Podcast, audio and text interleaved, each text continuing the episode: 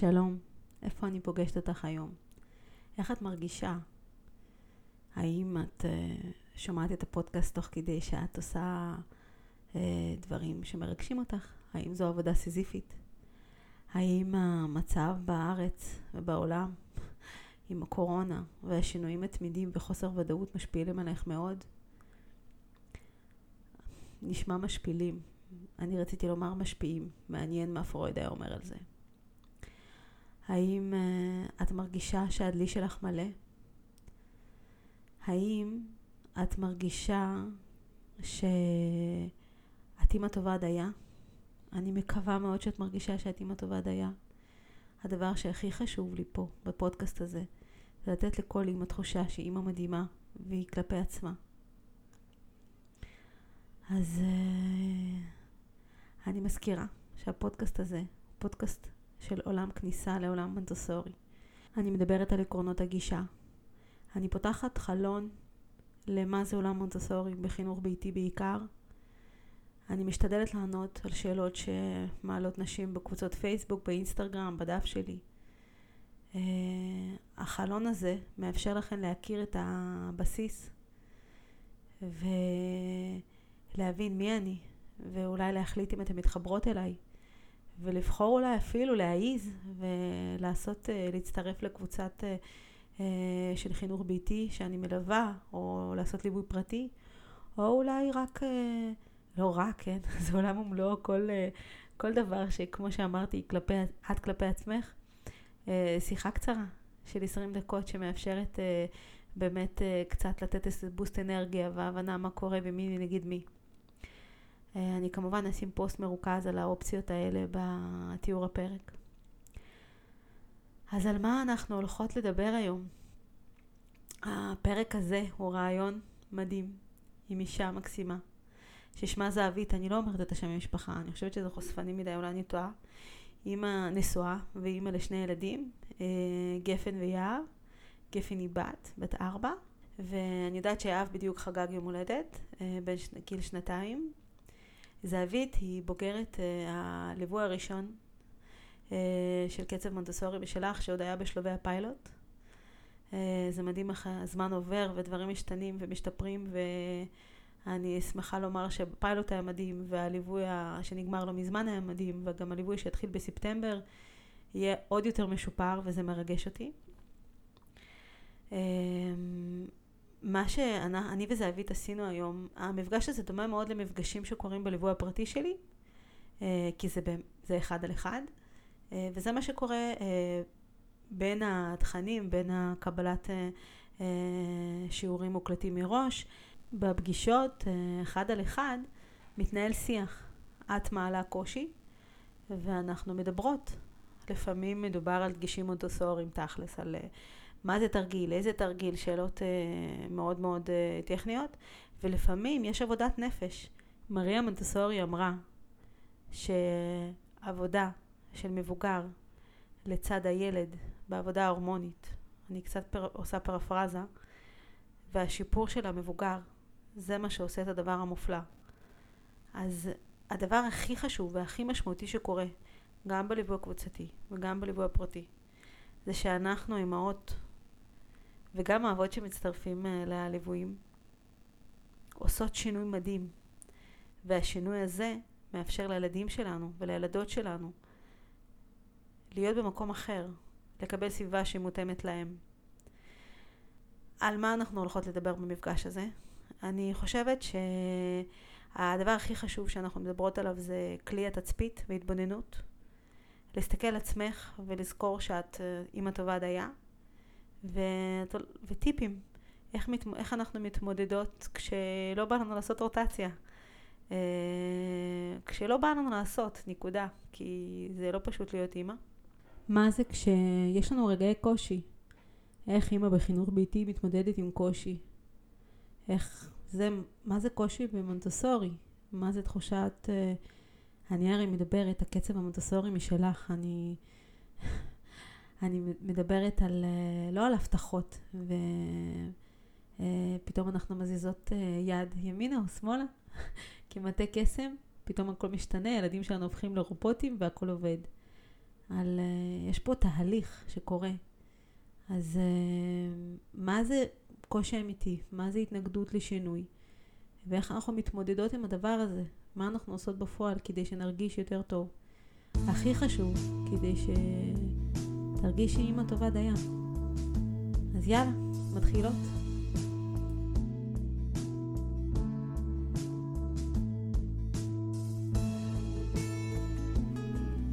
הגעת לפודקאסט ליצור מונטסוריה בבית של אפרת מילנה דביר.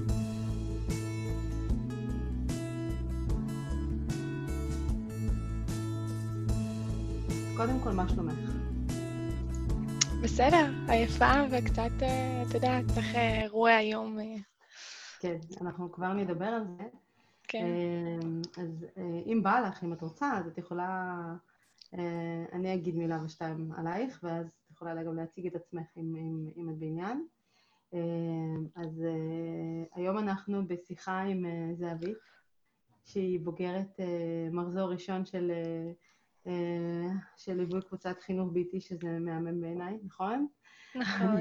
ואנחנו נפגשות היום כי, כי עלה רעיון שאני אעלה בפודקאסט אה, אה, רגעי קושי, ולא רק אספר וידבר וזה, לדבר, נדבר על רגעי קושי ואיך אנחנו, איך מתמודדות עם הדברים האלה ביום-יום.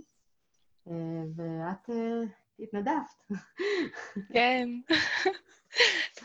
לא ברור לי למה ברגעים אלו, אבל סתם. אם את מתחרטת, אנחנו לא חייבות להמשיך, הכל בסדר. לא, לא, לא, אני צוחקת. תרגיש לגמרי בנוח. אז יאללה, את רוצה להציג את עצמך? אה, כן, אז אני זהבית, אימא בחינוך ביתי עוד מעט ארבע שנים, לשני ילדים, גפן בת ארבע ויהב בן שנתיים. תכף, ממש אה, מהולדת שהם מתקרבים ביולי-אוגוסט. מרגש. כן, כרגע בהפסקה מלימודים לתואר שני בעבודה סוציאלית. זה בסוף איכשהו ישתלב עם חינוך ביתי, אני מקווה. אמ, וזהו, ומאוד מאוד מחוברת לגישה המונטסורית. אה, בזכות אפרת למדתי מלא, וממש הכנסתי את זה הארדקור לבית, עד אותה נקודה שהתוודעתי לאפרת, זה היה כזה תרגיל פה ושם, אווירה, ברוח מונטסורי, מה שנקרא, אבל ממש לא... גם לא התאמת סביבה, שזה הכי חשוב. זה ממש אה, גישה שפגשה את כל שאר הגישות ההוריות שלי, כמו כשרות של ניופלד, אה, תקשורת מקרבת של מרשל, וזהו. זו אני. איזה כיף. אז אה, קודם כל, זה מדהים, אבל אני רק מזכירה לך שכל אחד כלפי עצמנו, ו... אמ, אחד הדברים שאני כל הזמן מדברת עליהם, אה, אני לא מבטיחה, נכון? אני לא הבטחתי לאף אחד שום דבר, גם בליוויים, אני לא הבטחתי איזשהו פתרון קסם. נכון. בליווי ויהיה מושלם. אבל אני כן מבטיחה תהליך. אה, לא פשוט, אבל, אה, אבל אכן תהליך. אני חושבת שהורות זה דבר, תהליך שהוא לא פשוט, תכל'ס. נכון, ממש נכון. את אף פעם לא מבטיחה, ואתה גם תמיד קשובה לציפיות שלנו, ועונה על זה בהתאם התוכנית שלך. זה משהו ששמתי לב מאוד, לאורך כל הליווי, בכללי, בקבוצות. את מאוד מאוד שומעת מה אנחנו מצפות uh, לקבל, ומתאימה לפי המציאות, לפי הידע שלך. אוקיי, okay, אז אנחנו התכנסנו לכאן היום, uh, כי, כי אנחנו רוצות לראות איך זה... בעצם אני חושבת שמי שמאזינה כרגע, אה, רוצות לשמוע איך זה קורה, מה, מה קורה בפועל, בדבר האמיתי, איך זה מתרחש. אה, אז יש לנו פה הזדמנות מעניינת. אה, תרגישי לגמרי בנוח, אם יהיו דברים שאת תרגישי שזה לא מתאים, אני אערוך אותם החוצה. אז, אז כי בא לי שתהיי לגמרי, את יודעת. אין בעיה. בדיוק. ותגידי אחר כך, אפרת, תקשיבי, זה היה גדול עליי, אני עד פה, אז אין בעיה, אז אני תמיד יכולה לערוך חלק או משהו כזה, ואז לא, רק, רק להגיד לי בדיעבד, כי אחרת אני לא יודעת. אוקיי. Okay. אז אני יודעת שדיברנו קצת לפני זה, נכון? ואמר, וכן אמרת לי מראש פחות או יותר מה מציק לך, וזרמתי. אני אתן לזה קצת נושא, כי זה הולך להתחבר ל, ל, לפרק עצמו. Uh, הנושא הוא בעיקרון, שאני מחברת לזה, זה תצפית ונקודות התבוננות, אה, שזה בעצם העיקר של מונטסורי, נכון? נכון. אה, זה הבסיס, מה שנקרא. אז יאללה, ספרי לנו, מה... אמ, אוקיי, אז אה, כשדיברנו, אני בעיקר דיברתי על מציאת שלווה בתוך התהליך הזה, בתוך התהליך של מונטסורי, שאם, למשל, אני כן מזהה תקופת רגישות, לצורך העניין של גפן, לאחרונה היא מתעניינת ממש בגוף האדם, בפעולות עיכול וכאלה, ורק אתמול עשיתי רוטציה ש... עם תרגיל בקשר לגוף האדם, שמיום העצמאות לא עשיתי.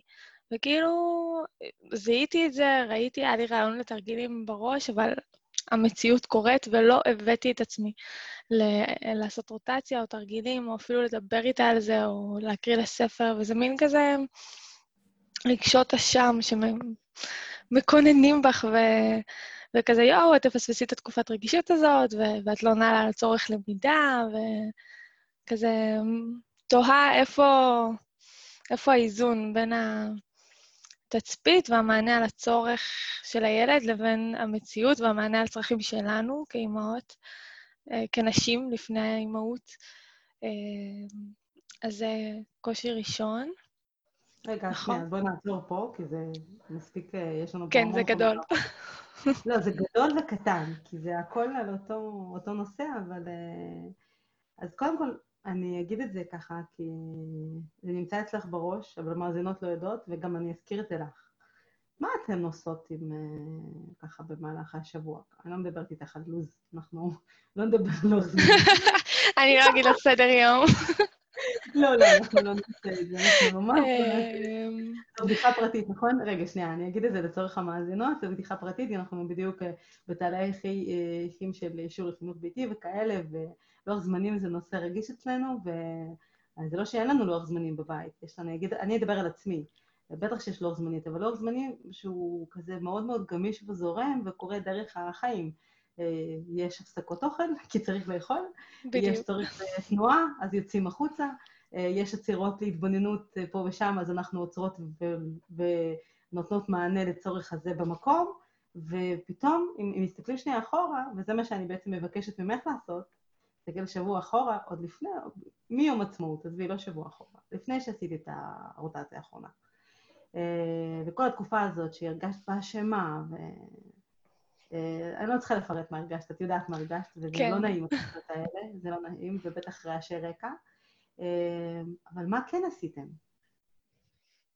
וואו, אה, היינו מלא בחוץ. זה היה מין כזה שחרור של הסגר, של הקורונה, וזה היה כזה לפרוק כל עול, וחידשנו מפגשים עם חברים, הלכנו לים מלא, כאילו ממש מלא. ממש עקרונית טבע, מלא טבע. היינו מלא מלא בטבע. וואו, אז, אז טבע זה דבר מדהים, זה, זה חתיכת מתנה, ואני אשאל אותך עוד שאלה, אוקיי? כי אני, אני מנסה להוביל פה למשהו, את בטח מבינה אותי. אה, אוקיי, אז הייתם בטבע, ואיך היו הימים שלכם? איך הייתה התחושה, איך הייתה ההרגשה שלך בלב, בנפש, בסוף היום, אם מסתכלת אחורה? הרגשת אה, טוב עם זה? הרגשת מלאה? את הרגשת שהילדים קיבלו את ה... את יודעת, מילאו את ה... את הצרכים שלהם, או שהרגשת שזהו, את רוצה לברוח לאנשהו? אם מסתכלים מיום העצמאות עד היום, אז היו ימים שרציתי לברוח, אני אהיה לא, כנה, לא, כי זה חינוך ביתי, אבל, אה, אבל לא, בימים שממש לא, היה ימים טובים ומספקים, וכזה שהכל זרם, והרגשתי היקשרות טובה, וממש היה כיף כזה ונינוח יותר. אוקיי. אני שואלת אותך עוד שאלה, אני, מחמיר, אני מקשה איתך. אה, את, אה, והייתה שם, את חושבת שהייתה שם למידה בתקופה הזאת? שלא היו רוטציה, שלא היו... אני בטוחה שהייתה למידה, וזאת הבעיה הכי גדולה שלי, כי המערכת, אה, לצערי, שחייתי בה מלא זמן, כי זה גם הצבא וזה גם אוניברסיטה, וזה כל המערכות האלה שהן נורא נורא דידקטיות ונורא הישגיות, ולראות uh, תוצאות מול העיניים. הם השאירו את חותמן אצלי, אז uh, אני בטוחה שהייתה למידה, אבל כשאני לא מצליחה לראות מה היא, והם כזה עוד לא שולפים את מה שהם למדו, כי בסופו של דבר הם שולפים. גפן יכולה לבוא לי עם משהו שאני מסתכלת עליה בהלם, ולא יודעת בכלל איך היא זוכרת, והיא מספרת לי שדיברנו על זה לפני איזה חצי שנה. כאילו... um, אבל היא שולפת את זה אחרי חצי שנה, את מבינה? אז מבחינתי, כן, מה, מה היא עשתה היום? היא רצה בים, כאילו, היא שיחקה בחול. ואם אני צריכה לעצור ולהעמיק, אז היא נחשפה למרקמים, היא חקרה צדפים, כאילו, יש מיליון דברים שהיא okay. אוקיי, עשתה בתוך okay. אוקיי. הים, אבל זה מין כזה... אז, אז אם עכשיו היית מדברת לא עם עצמך, לא עם הראש שלך, היית מדברת עם מישהי אחרת, חברה בחינוך ביתי, והיא הייתה באה והייתה מספרת לך, תקשיבי, את לא מבינה, אה, נו, את יודעת, אני מיישמת מונטוסורי, ולימדתי וזה, ומי זה לא עשיתי רוטציה, ואז היית שואלת אותה, והייתה עונה לך את מה שענית עכשיו. ו... והייתם עוברות שנייה אחד-אחד, מה עשיתם בימים האלה, לא יודעת. הכרתם חברים חדשים, שזה לא פשוט בפני עצמו. יצאתם אחרי סגר, שזו תקופה בכלל לא פשוטה בפני עצמה, רגשית. לפרוק החוצה, שזה כל כך חשוב לילדים. הרי הדבר הכי מהותי שאנחנו צריכים לזכור, ואני מזכ... אומרת את זה לך, אני יודעת שאת זוכרת, אבל אני מזכירה את זה גם לטובת המאזינות, ואני מזכירה את זה לך בכל מקרה, הם באים מהעולם עם המצפן הפנימי. מה זה אומר? נכון. זה אומר שהם יודעים לנווט את הדרך נכון. עכשיו, זה נכון, את צודקת, אנחנו, גם אני וגם את, דרך אגב, גם אני חוטאת בהשפעה, וגם אני, יש לי רעשי רקע לפעמים, רגע, אני לא מניחה, אני לא שמתי, אבל ככה, אולי יכולתי לעשות יותר. כי מה לעשות, ככה, אנחנו תמיד רוצות לקחת אחריות על החינוך של הילדים שלנו, אנחנו רוצות שהם יהיו המקסימום ושהם יהיו מאושרים, ואת עושה כל כך הרבה, שגם בא לך לראות פידבק מהם, ואז אז, אז, אז אני מזכירה לך, אני מזכירה לך, זה מה שעשינו בליווי, את, uh, על התיעוד, על היכולת לתיעוד. אז או לעשות אלבום תמונות בפלאפון, או לכתוב איפשהו במקום uh, אונליין. או, תחשבי מקום שאת יכולה מדי פעם, דברים שהיא שולפת, תכתבי את זה. לעומת, נגיד, ילד תרגיל, ולא התעניינה, לא נגעה, או לא יודעת, עשתה משהו אחד, ואז בהמשך כשהעלית את אותו תרגיל, או תרגיל קצת בקושי יותר גבוה, פתאום לראות אותה שולפת ואפילו עולה על זה, כי זה... כי זה כמו, כמו שתינוק, הוא שוכב, פתאום את רואה אותו שוכב, נראה שהוא לא עושה שום דבר, אבל יש שם התפתחות במוח מטורפת, וקפיצות גדילה, אני לא צריכה לספר לך, את חווה אותן בלילות במשך שנים. וואו, וואו. וואי וואי. אתן לא רואות, אבל זהבית אה, חיצה את הפנים עם, היד, ו... יואו, כל כך. ממש. ממש. כן. אז, אה, אז אה, אנחנו כאימהות, אנחנו יודעות מה זה כשילדים קשה להם, ואז אנחנו יודעות, ברוך השם, תודה לאל, יש לנו את הכלים, אנחנו יודעות שקשה להם, כי עוד רגע תהיה התפתחות במוח, כי כי נכון. הכל בסדר, מה זה משנה, אני אשם, אני אתן חיבוק, אני אתן מענה, זה יעבור, זה זמני. אז אני רוצה להזכיר לך את כל הדברים האלה מדהימים שאת כן עשית. וכמו שאת אמרת, זה קורה מתחת לפני השטח, זה קורה בלי שאנחנו יודעות. זה קורה גם... זה מדהים איך הם מצליחים ללמוד ולהתפתח, זה מדהים איך הם יודעים לנווט את עצמם ולווסת.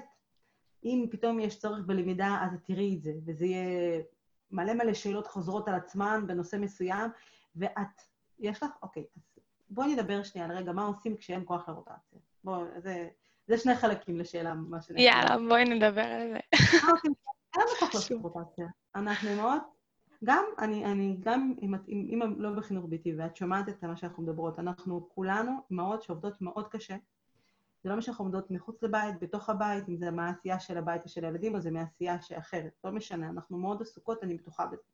וגם כשאנחנו באות לחלל, כי אנחנו כבר לא יכולות יותר, מותר לנו. אנחנו אימהות טובות מספיק, הלו, מגיע לנו להרפות רגע, ואני מזכירה לכולנו שכל אחת כלפי עצמה עושה את המקסימום שהיא יכולה. אז זה אחד. אני בעיניי, לא תמיד, מאוד קשה אה, בתור אימא, אני שנייה עושה הפרדה רגע. אם ניקח נגיד מסגרת מונטוסורי, מדריך מונטוסורי עושה עבודה, אה, מדהים, זה משפט שאמרתי בדיוק בליווי לפני כמה ימים במפגש. אה, עושה, תחשבו, יש מסגרת מונטוסורי, כמות ילדים כמובן הרבה יותר מאחד, שתיים, אבל המדריך המונטוסורי קודם כל קיבל הכשרה מאוד מקיפה ומטורפת, כאילו הניסיון שיש לו הרבה הרבה יותר גבוה. שתיים, אם יש צורך בתצפית, בהתבוננות, שאנחנו נדבר על זה כרגע ואני אדבר גם אה, אה, אה, בפרק עצמו, אני אדבר על נטיות הטבעיות, אם יש צורך בתצפית, המדריך, אותו מדריך יושב ורק מתצפת. מישהו אחר עושה את התפקידים האחרים בתוך הגן. זאת אומרת שמישהו אחר נותן מענה גם פיזי לילדים, גם צרכים אחרים, ואני רק יושב בתצפית. עכשיו, אם אני שנייה שואלת אותך, זהבית, האם יש לך את היכולת האמיתית עכשיו, ברצינות, לתת לילדים שלך תצפית נטו נטו רק בתצפית ולא להיות בשום תפקיד אחר באותו רגע, את עושה עוד 40 תפקידים באותה שנייה. אם יהיה לי אופר, אז כן. רמת העיקרון לא. אולי, בדיוק. אז, רוב הסיכויים שלא, והמוח עובד וזה. אז עכשיו, יש פה שני חלקים. אחד, יש רעשים, אז רגע, אני בחינוך ביתי, אז האם אני נותנת להם מספיק? אני בכוונה שמה את זה פה על השולחן, כי אני יודעת שזה מתנגן אצלנו בראש כל הזמן. זה ממש נכון. ההחלטות על חינוך ביתי, כן או לא, אני חושבת שכבר נפלו פה. הגרזן נפל, זה לא רלוונטי. אה, נכון? אז אה, כי החלטנו, ואנחנו בחרנו, אנחנו חושבות שזאת הדרך שלנו וזה מה שמתאים לנו, ואנחנו רואות את היתרונות של החינוך הביתי על פי המסגרת. זאת ההחלטה. עכשיו, האם זה אומר שאני צריכה לתת את מה שהמסגרת נותנת? לא, ממש לא. לא. אני אגיד, בכלל לא, את זה את יודעת, אני לא צריכה לשכנע אותך. אני אגיד אחרת, את רואה את הילדים שלך בעיניים אחרות לגמרי, זאת אומרת, יש חסרונות לזה, כי את באמת לא יכולה להיות בתצפית להתבוננות כמו, אולי כמו מדריך מונטסורי, אבל את רואה אותם בכל כך הרבה סיטואציות ביממה, שלאט לאט עם הניסיון את מצליחה לזהות דברים שאולי מדריך מונטסורי יפספס. אז אין פה על מה, אין פה בכלל על מה לדבר. אז מהבחינה הזאת חשוב לי רק, חשוב היה לי להדגיש, כן? אז מה עושים, שוב, אני חוזרת לשאלה, מה עושים כשאין כוח לרוטציה? יש לנו מלא כלים. קודם כל, כלי מדהים הוא ספרים. לדוגמה, אם הילדה שלי מתעניינת לגבי גוף האדם, ואני לא יודעת, או שאני עייפה, או אני מותשת, או לא משנה, או אין לי את היכולת לשים תרגיל על המדף, לא צריך. לארגן ספר בסביבה שלה, שעונה על השאלות שלה, שפתאום היא תמצא אותו, ואז היא פותחת והיא באה ואתן מקריאות ביחד ויש שם שיח סביב זה ויש שם היקשרות, את זה אני לא צריכה להסביר לך מה קורה ברגעים הקסומים האלה של אושר וחיוך בעיניים ומבט אחד על אחד, קורים כל כך הרבה דברים קסומים שם בתוך הדבר הזה. וזהו, וזה מספיק, וזה good enough. אז מה שאת יכולה לעשות, את יכולה קודם כל לסמן לעצמך את השאלות ששואלת במהלך היום, כמו שאמרת על גוף האדם או על עוד דברים. ואז לבחור ספרים בקפידה, ואם זה בספרייה, או אם בחנות יד שתיים שאני בדיוק הייתי, ממליצה בחום, אצלנו יש בחנות uh, שנקראת חפציבה ברחובות, מושלמת, חנות מדהימה, uh, ו... ואני בטוחה שבאזור שלך גם את יכולה לחפש משהו שהוא מתאים, או לעשות החלפות של ספרים בין חברים, שגם את זה אנחנו עושים. Uh, להניח ספרים שבנושא שמעניין אותה, וזהו, זה מתחיל שיח. כבר משהו, כבר עשית משהו. בעיניי, זה המון. אה, לגמרי. אפשר לרענן רוטציה, לא חייבים הרי, את לא חייבת להחליף את הכל. עכשיו, יש שם שיח. הרוטציה מסתכלת עלייך, המדפים מסתכלים עלייך, את מסתכלת עליהם, נכון? ואז את אומרת, אוקיי, אני חייבת לעשות את זה, אני חייבת לעשות את זה, אני חייבת לעשות את זה, ואין לך כוח. נכון. נכון? זה ממש מדויק. לא נכון, למה? אני חווה את זה בעצמי. עכשיו, תקשיבי, אני בטוחה שהיינו מצרפות עכשיו פה עוד uh, כמה נשים, כל אחת ממנה הייתה חווה את זה. למה? כי יש לנו עוד רגעים בחיים, עוד דברים בחיים שהם, uh, שאנחנו חוות שם את הדבר הזה. כי צריך איזושהי התגייסות, צריך עבודה, ולא תמיד אנחנו פנויות לזה, כי כמו שאמרתי, את עושה עוד מלא דברים אחרים. את מענה, את עונה לצורך לילדים שלך, את מנהלת את הבית, את עושה מלא דברים, את דואגת שיהיה להם מה לאכול, שיהיה להם בגדים ללבוש, זה המון, ועוד המון דברים. אה, ואת בן אדם בפני עצמך, בת אדם, אז על זה לא צריך בכלל, ברור. עולם ומלואו. אז אופציה נוספת היא לרענן בקטנה. ללכת, להסתכל רגע, להגיד, אוקיי, אה, לדוגמה, תרגיל עם מים, התייבשו מים. אני יודעת, עכשיו חם וזה קורה מלא וזה הכי מצחיק. אה, ללכת תמיד, אם תלכי על, על אומנות, אומנות וסנסורי, את תמיד תעשי טוב, במיוחד לאור מה שאת מספרת. אם יש קושי, גם לך, אז בטח גם להם, אז הצורך הזה באומנות ובסנסורי הוא תמיד מענה לצורך מעולה, ושם את תמיד יכולה לעשות חשיפה אגבית של נושא ספציפי, וככה את תרגישי, אה, עשיתי, וגם את לא צריכה להמציא את הגלגל, הרי בעיקרון. את בונה תרגיל, את מחזירה אותו למדף, תוציאי אותו החוצה ותראי, ותחזירי אותו חזרה. זה בסדר להחזיר תרגיל אחורה. כי יש חשיבות מאוד גדולה של העמקה והחזרתיות ולעשות את זה עוד פעם ועוד פעם. עכשיו, או שאת יכולה להסתכל על תרגיל שבנית ולהגיד, רגע, איך אני אה, קצת מעלה שם קושי? באותו תרגיל, בלי ליצור שם משהו חדש, להמציא יש מאין, אותו תרגיל. או להחליף חומר אם מדובר בכישורי חיים, או ליצור שם אלמנט של תנועה, או ועוד פעם, אם את רוצה לתת לי דוגמאות ספציפיות ושאלות ספציפיות, אז זה הזמן. על... לא, לא, הנקודות האלה ממש חשובות. דווקא מתאים לי שזה כללי, כי זה כן, בדיוק. לעוד. כן. ככה אנחנו עובדות, נכון? אנחנו עובדות, במקום שאני אתן לך דג, אני נותנת לך חכה, כי המטרה היא שתחזרי בדיוק. למדפים בדיוק, ושתקבלי אה, איזשהו רעיון כללי מה לעשות, מעולה. אז אה, תגידי לי אם עניתי לך, אם אה, זה. ענית לי מאוד, אפילו שיפרת לי את ההרגשה. ברור, זאת הייתה המטרה, בשביל זה אנחנו כן. פה. לגמרי. יופי. אז יאללה, שאלות נוספות. לשחרר ציפיות אה, מהם וממך. אה, אה, כן, נכון. בלשחרר ציפיות אה, אני בעיקר... אם אני משקיעה ברוטציה, ואני משקיעה, אין מה לעשות, רוטציה זה, זה השקעה, במיוחד שאת הרוב זה DIY, כאילו, אני לא... קניתי כמה עזרים, אבל החלטתי שאני דווקא כבר הולכת לכיוון ה...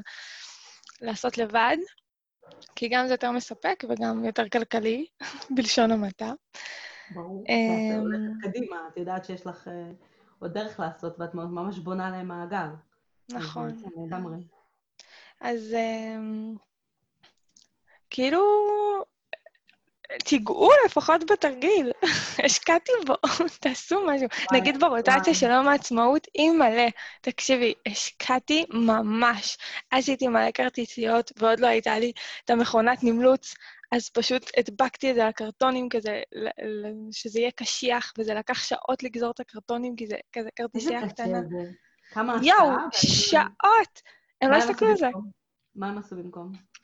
מה הם עשו במקום? מה שהם עושים תמיד, או לצאת החוצה, לרכוב על אופניים, לקחת את העגלה, ל- לגרור אותה בכל הזה. מה עשינו? אה, יום העצמאות גם, אה, כאילו, הצלחנו לפגוש קצת חברים, אז אה, עשינו איתם על האש, והם עפו שם עם טרמפולינה ונדנדה וזה, כאילו, לא הסתכלו. באמת. לא הסתכלו. וזהו, הם זנחו את זה לגמרי. אוקיי, אז קודם כל ככה, אה, אמרתי כבר את המצפן הפנימי, אז אה, תראי, התרגילים, המטרה, מה המטרה של התרגילים? המטרה של התרגילים לאפשר לילדים גירוי כדי ש... כשיש צורך. זאת אומרת, יש לי צורך, זה שני חלקים, יש לי צורך בגירוי, אז אני מחפש את הגירוי, אני מחפש את החקירה. הילדים שלך זכו, הם גרים במקום שיש להם את החצר כל הזמן פנויה, הם גרים נכון. במשק, נכון? אני אומרת לטובת המאזינות. זאת אומרת, היום שלהם הוא מלא בחקירה, והמון למידה מתרחשת מחוץ לבית. דברים נכון. שאת בכלל לא רואה. אה, מישהי מתיישבת אה, ליד זנמלה. וזה הקושי. הולכת. אני- אני- אני מבינה, אבל זה בדיוק העניין. תראי, קודם כל, את יכולה, מה שאני ממליצה, מה שאני אני לא יודעת מה, אני, אני לא יודעת אם ראיתי את הרוטציה של היום עצמאות, אני, תסלחי לי, אבל, אה, כי אני לא יכולה לתת גישים, אבל אני הייתי מחברת את מה שקורה להם בחיים, מה שדברים, מה שאמרתי לך קודם, לרשום את הדברים שהם באים לשאול אותך במהלך היום, ממש לרשום את זה, כי זה, זה, זה בורח לנו. לפעמים נכון. שואלים אותנו שאלה ואין לנו תשובה לזה, נכון? אין לנו תשובה. באותו רגע אין לי מושג, אני לא יודעת לענות, אין לי מושג ירוק איך הדבר הזה פועל. אין לי מושג. עכשיו אנחנו קנינו בהמלצה, שאלתי, ביררתי מה, קנינו, יש ספר כזה עם לשוניות שאני דווקא לא אוהבת בדרך כלל, כי הם תמיד, אביעד תמיד הצליח לקרוא אותם, שיהיה בריא חמוד. אה, באמת, אה, בקטע הזה הוא פחות סלחן, אבל יש ספר של זה, איך הדברים פועלים. ועכשיו, זה מדהים, זה בדיוק מה שהייתי צריכה. וכשראיתי אותו אמרתי, יש! הוא כבר באמת חודש וחצי, לא מפסיק לשאול אותי, ומה, ו- ו- ו- ומה, ומה יש שם בפנים, ואני מסתכלת עליו, מעפעפת עם העיניים, ואני, אין לי מושג, בכנות. יש לי הרבה בידע מהמון דברים, אבל לא, לא, אני לא יודעת מה יש בתוך מערבל בטון, ואין לי מושג איך האוגרן עובד, ואני לא, אני לא יודעת. והספר הזה, הוא, יש שם דברים כשלים כל מיני שאני לא מתה עליהם, אני מכירה אותי, אני קשוחה, אבל סך הכל, כי יש שם, הם ציירו שם אותו כדי להסביר, והם ציירו שם אנשים קטנים כביכול, אה, ועשו את העצמים גדולים. ואביעד לא מבין למה, כי הוא מחפש היגיון, הוא מבין למה יש אנשים שקופצים לתוך הניאגרה, הוא לא מבין את ההיגיון, הוא צודק. אז אני אומרת לו, איזה מצחיקים הם בספר, נכון? שהם שמו פה אנשים שקופצים לתוך ההיגיון, אין כזה דבר, נכון, אנחנו עושים סביב זה שיחה, וכזה, לא משנה, עוברים את זה. אבל סך הכל זה באמת, זה עוזר לי, קודם כל למדתי מלא דברים חדשים מהממים, ממש. ודבר שני, אני הצלחתי סוף סוף לענות לו על שאלות, בלי לענות לו אני על שאלות. אז, אז ממש לרשום לעצמך איפשהו את השאלות שהם שואלים, ואז בצורה הזאת לענות על המדפים לגבי השאלות. עכשיו, Mm. לפעמים, אה, בפרק 9 אני מדברת על זה, אנחנו עושות רוטציה, אני אתן לך דוגמה, אה, אל תרגישי אשמה, חוץ וחלילה. אה, בפרק 9, בפודקאסט של פרק 9, אני מדברת על זה שלפעמים אנחנו מניעות את עצמנו, ומבחוץ אנחנו רוצות להניח דברים על המדף. אנחנו עובדות כמו במסגרות, אנחנו עובדות... למה? וואי, כי בא לנו זה לחשוף נכון. את הילדים שלנו. בא לנו לחשוף את הילדים שלנו לדברים שאנחנו יודעות שזה חשוב שהם ידעו. יום נכון. זה חשוב, זה חג בישראל, רלוונטי, צריך שידע. או סתם דוגמה, לא משנה מה. אז אני צובעת את המדפים, מהמם, נהדר, אבל לפעמים זה לא מעניין אותם. עכשיו, מה קורה במסגרת לעומת uh, בבית? במסגרת יש הרבה ילדים שעושים את התרגילים. עכשיו, כשילד רואה ילד אחר עושה תרגיל, לדוגמה, אז זה מניע אותו לעשות את זה. בדיוק, הוא מסתכל, זה נראה לו מעניין יותר, והוא פתאום שם לב, וזה, כן. וגם הוא מגיע, תחשבי שמסגרת הוא נמצא זמן קצוב שם בכמה שעות, ואז הוא חוזר הביתה, ובבית אין לו את הדבר הזה. אצלכם זה חשוף כל הזמן. נכון. ונגיש מתי שאפשר, אז זה קצת פחות, את יודעת, זה מתחיל להיות כזה... אולי גם הם, אולי הם גם, יכול להיות שהם נגעו בזה בקטנה ולא שמת לב, כאילו, היא גם אופציה, גם יכול להיות, הרי אתה לא נמצאת שם 24-7 וצופה בהם. אז יש שם כל מיני דברים. עכשיו, יכול להיות באמת שלא דייקת בתרגילים, באמת, אבל תודה לאל, ברוך השם, יש לילדים שלך מזל, יש להם את האפשרות חקירה ולמידה מחוץ למדפים של התרגילים, שהיא ענקית.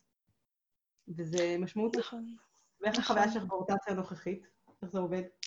אז uh, אני, uh, בגלל הפגישה הבוקר, uh, לא הצגתי להם שעשיתי רוטציה, זה עשיתי אותה אתמול בלילה. ו...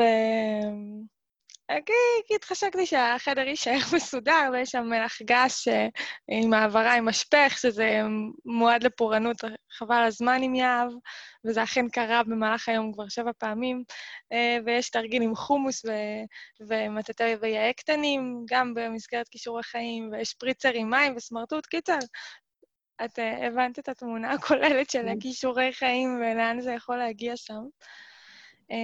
אז לא הצגתי להם אותה בכלל. ואז אני הייתי עסוקה בלהתארגן, כאילו, התארגנות בוקר שלי, ואני קולטת אותם אה, אחרי כמה זמן לבד במדפים. הם פשוט ניגשו לזה לבד, אז גם לרוטציה, גם לרוטציה של המשחקים.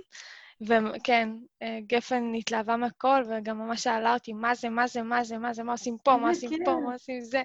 היא שאלה אותי על הכל, ואיזה עוד תרגיל יש, ומה עוד יש, אמא? ומה עוד יש? כאילו, היא כזה, היא רצתה לחוות הכל קודם, ואז... אה, כן, ברור, ברור, ברור.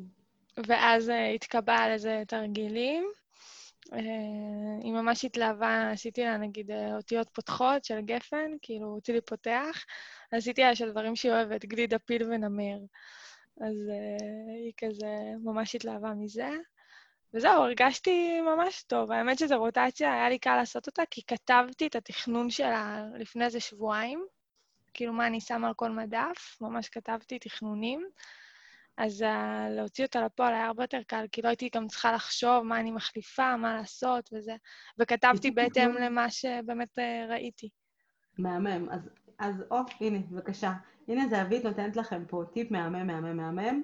כמו שאמרנו עם תיעוד על הכל, אז גם אם אתם, עולה לכם משהו בעקבות השאלה ובא לכם להניח תרגיל, כי החלטתם שזה מה שיענה לצורך, תכתבו אותו. אם תצלמו אותו, כי ראיתם אותו בפינטרסט, אבל לא כי ראיתם את התרגיל ונראה לכם מגניב, אלא כי אתם חושבות שזה עונה לצורך של הילדים הספציפיים שלכם. אה, כי הדיוק אמור להיות מהילדים, אה, מהילדים ולא מהתרגיל אל הילדים. אה, נכון שיש צורך ורצף וכישורי חיים, ועדיין זה צריך להיות מהילד לתרגיל ולא הפוך. אז זה אחלה דיוק, תראי, אז קודם כל תראי איזה כיף. נכון שהייתה תקופה שהיא קצת יבשה, אבל אחר כך אה, יצאתם, מה שנקרא, לאוויר העולם של אחרי הקורונה, וגם הצלחת לעשות רוטציה שבאמת עובדת, ויש שם התרגשות גדולה, ו... זה, אבל זה רק מראה, רק שתדעי שגם במסגרת, גם המדריכים, אותם מדריכים שעושים תצפית ומנסים לקלוט, לא, לא תמיד מצליחים לפצח את זה. והילד לא ניגש לתרגילים. או שהוא מרפרף, אותי, אתה עובר כל התרגילים ולא לא מעניין אותו. גם שם זה לא אומר שהילד לא מבצע למידה. יש ילדים שלומדים בדרכים שונות, יש ילדים שלומדים רק דרך הסתכלות. כן, עושה זה מה שבאתי להגיד. רק, רק תצפית, הוא מסתכל על תצפית, רואה ילד אחר, הוא יודע. כלומר, הוא לא צריך בכלל לעשות את הדבר הזה. יש ילדים, אפרופו שפה וחשבון, דיברתי על זה בפרק 9, אבל אני עכשיו אדבר על זה בנקודת החברות אחרת. יש ילדים שאנחנו מאוד רוצים לכוון אותם לתוך הדבר הזה, כי אנחנו יודעים שזה חשוב, כי לימדו אותנו שזה חשוב, ובמסגרת מונטסורית מנסים לכוון, רגע, לא... בגיל, בגיל כבר גבוה, לא בגילים של קטנטנים, אבל אה, אם רואים שבאמת ילד לא ניגש בכלל חשבון ושפה, אז כן עושים איזשהו פעולות יזומות כדי אה, לעניין אותו. ואם הילד לא רוצה, ואז פתאום הילד, מגלים למה, ופתאום הילד כן ניגש, ובשבוע אחד עושה את כל הרצף. וזה דברים מטורפים, וכאילו קפיצות מטורפות. וזה רק מראה שכל ילד לומד בדרך אחרת. זה לא אומר שאנחנו צריכות עכשיו להחליט ולוותר ולשחרר, לא. אנחנו צריכות להיות בהתבוננות קבועה לילדים שלנו, ולדעת איפה קשה להם ואיפה קל להם. ואז לדעת, דרך האהבה שלהם, להקל איפה שקשה להם, ו... ולאו דווקא לאתגר איפה שקל להם, לשמח אותם שם במקום הזה, לאפשר להם לחוות את זה וגם את האתגר, ולא רק את האתגר. המטרה היא לא רק לראות את האתגר קדימה, אלא ליהנות מהרגע של כרגע, מה קורה עכשיו, מה, מה מתרחש עכשיו על המדפים ומה מתרחש בבית. וכמו שאמרתם, אתם יוצאים החוצה, אתם נפגשים חברים, ו... ואני יודעת, סיפרת לי קודם, ש... ש... שעכשיו היא לפעמים הגדולה שלך אומרת שלא כל כך בא לה לצאת החוצה, שאפרופו מצפן פנימי, שהיא נכון. קודם הייתה, היא מילתה את הדלי הזה, היא הייתה כל הזמן בחוץ, ועכשיו היא אומרת, רגע, אמא, אני, אני בהתכנסות, עכשיו אני רוצה בפנים. ואיזה כיף לך, ופה אני אומרת, וואלה, כיף, חינוך ביתי, שאת יכולה לענות על הצורך של הילדה שלך, את לא חייבת להגיד לה, לא בובי, אין, אין, אין ברירה. את באמת יכולה לענות על הצורך ולהגיד, אנחנו בהתכנסות. ולהיות במקום הזה, שאני רגע בהתבוננות, ואני מאפשרת לילדה שלי להיות במקום שהיא רוצה להיות בו, זו חתיכת מתנה. אז מה אם לא היה לך כוח לעשות רוטציה כמה זמן? אז מה? אבל תראי איזה יופי. לגמרי. מזל שאני מספרת לך דברים. את מציגה אותם באור אה,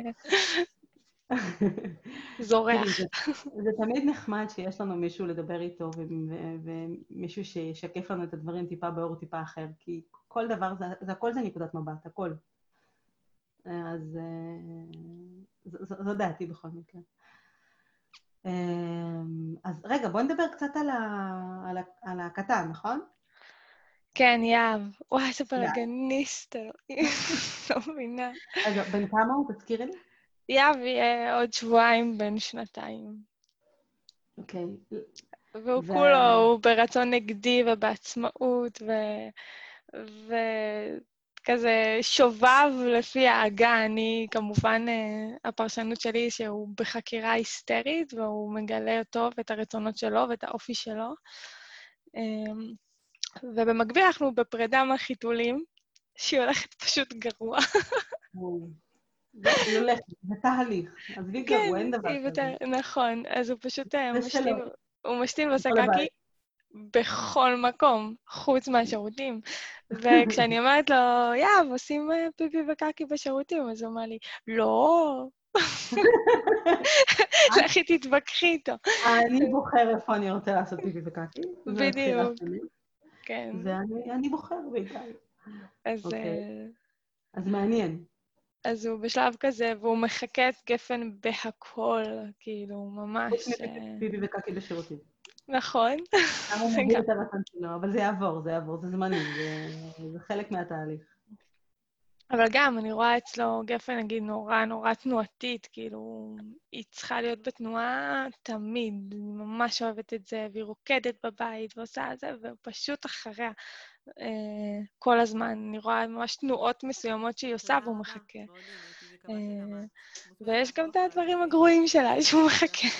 ברור, זה כמו שיש את הדברים הגרועים שלנו שהם מחכים, זה בדיוק אותו דבר. לגמרי. אז אה, הוא בזה. אבל כן יש לו תחום העניין קצת שונים משלה, אני כן רואה את זה. כמובן שגם בהתאם לגיל וליכולות שלו. הוא סופר אוהב מטוסים, קטע היסטרי, אבל הוא גם נורא נורא אוהב יצירה כמוה ובצק, אה, נורא נורא אוהב גואש. עשיתי להם כזה גואש ברוטציה הנוכחית עם ספוג, אז, ויש להם את הקיר שלהם בחדר שאנחנו שחררנו אותו ליצר הרע. הוא פשוט נראה, זה אחד הקירות, היום המפקחת ראתה את זה, היא שאלה ספציפית על הקיר. אני חייבת לשמוע, מה היא אמרה? מה זה הקיר הזה מאחורה? כי הראינו לה את הכוורת, שזה של המשחקים, ה... כאילו של לגו וקוביות, ואת יודעת, כן. המשחקים אה, היותר אה, מובנים, ואת השיטת אה, מונטסורי. ואז כזה, במעבר ביניהם רואים את הקיר. אז היא שאלה, אז שחר הסביר לה שכאילו, כמו כל, כמו כל ההורים ביש, בישראל, הוא אמר, לדעתי, אנחנו גם חווים אה, את הרצון שלהם לקשקש על הקירות, אז החלטנו לפתור את זה ב- ולהקצות להם קיר, וככה יש. קיר אחד.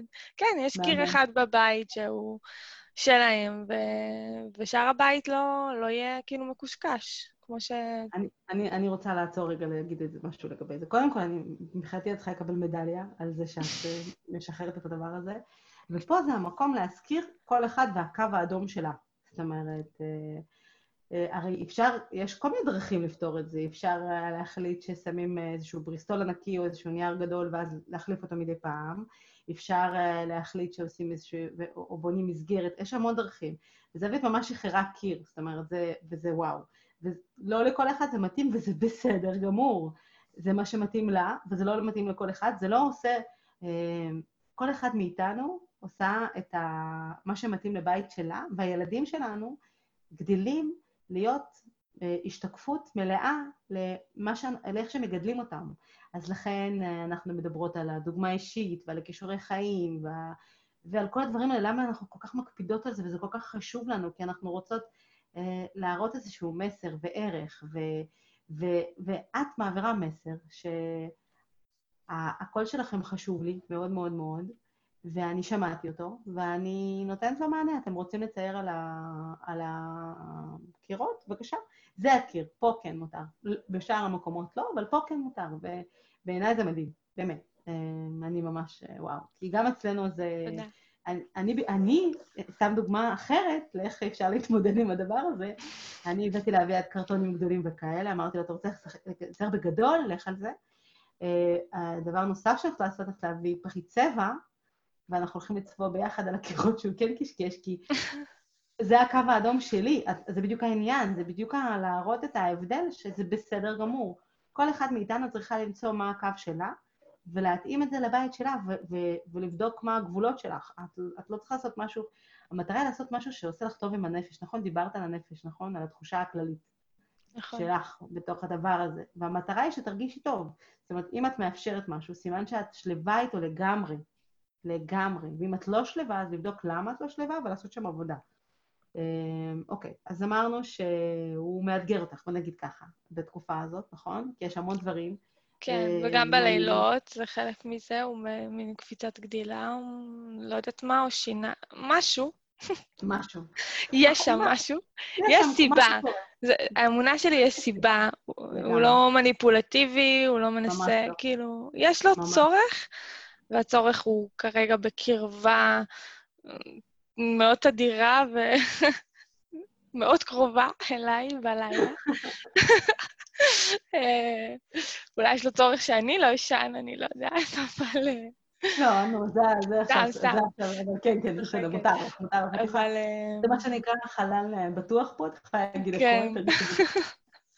אז אה, הוא ממש אה, מתעורר אה, המון, וממש, ממש, ממש דבוק ציצי ברמה של יותר מניובורן בחיי, כאילו. זה קשה, זה קשה. ורוצה, ואני... וזה, וכאילו, את יודעת, הוא כבר מדבר.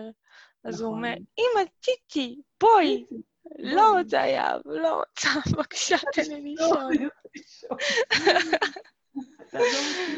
כן. חמוד. אז אה, הוא בכל מיני זה, אבל סך הכל הוא פורח, זה מגניב לראות את ה... כי יש השוואה, אין מה לעשות, הם די צמודים בגיל, וזה שונה. אני זוכרת איך גפן הייתה בגיל הזה, וזה פשוט שונה. זה... לגדול עם אח זה זכות, באמת שזו ממש. זכות שהוא הרוויח. במיוחד בחינוך ביתי. איזה כיף שאת רואה את זה ככה.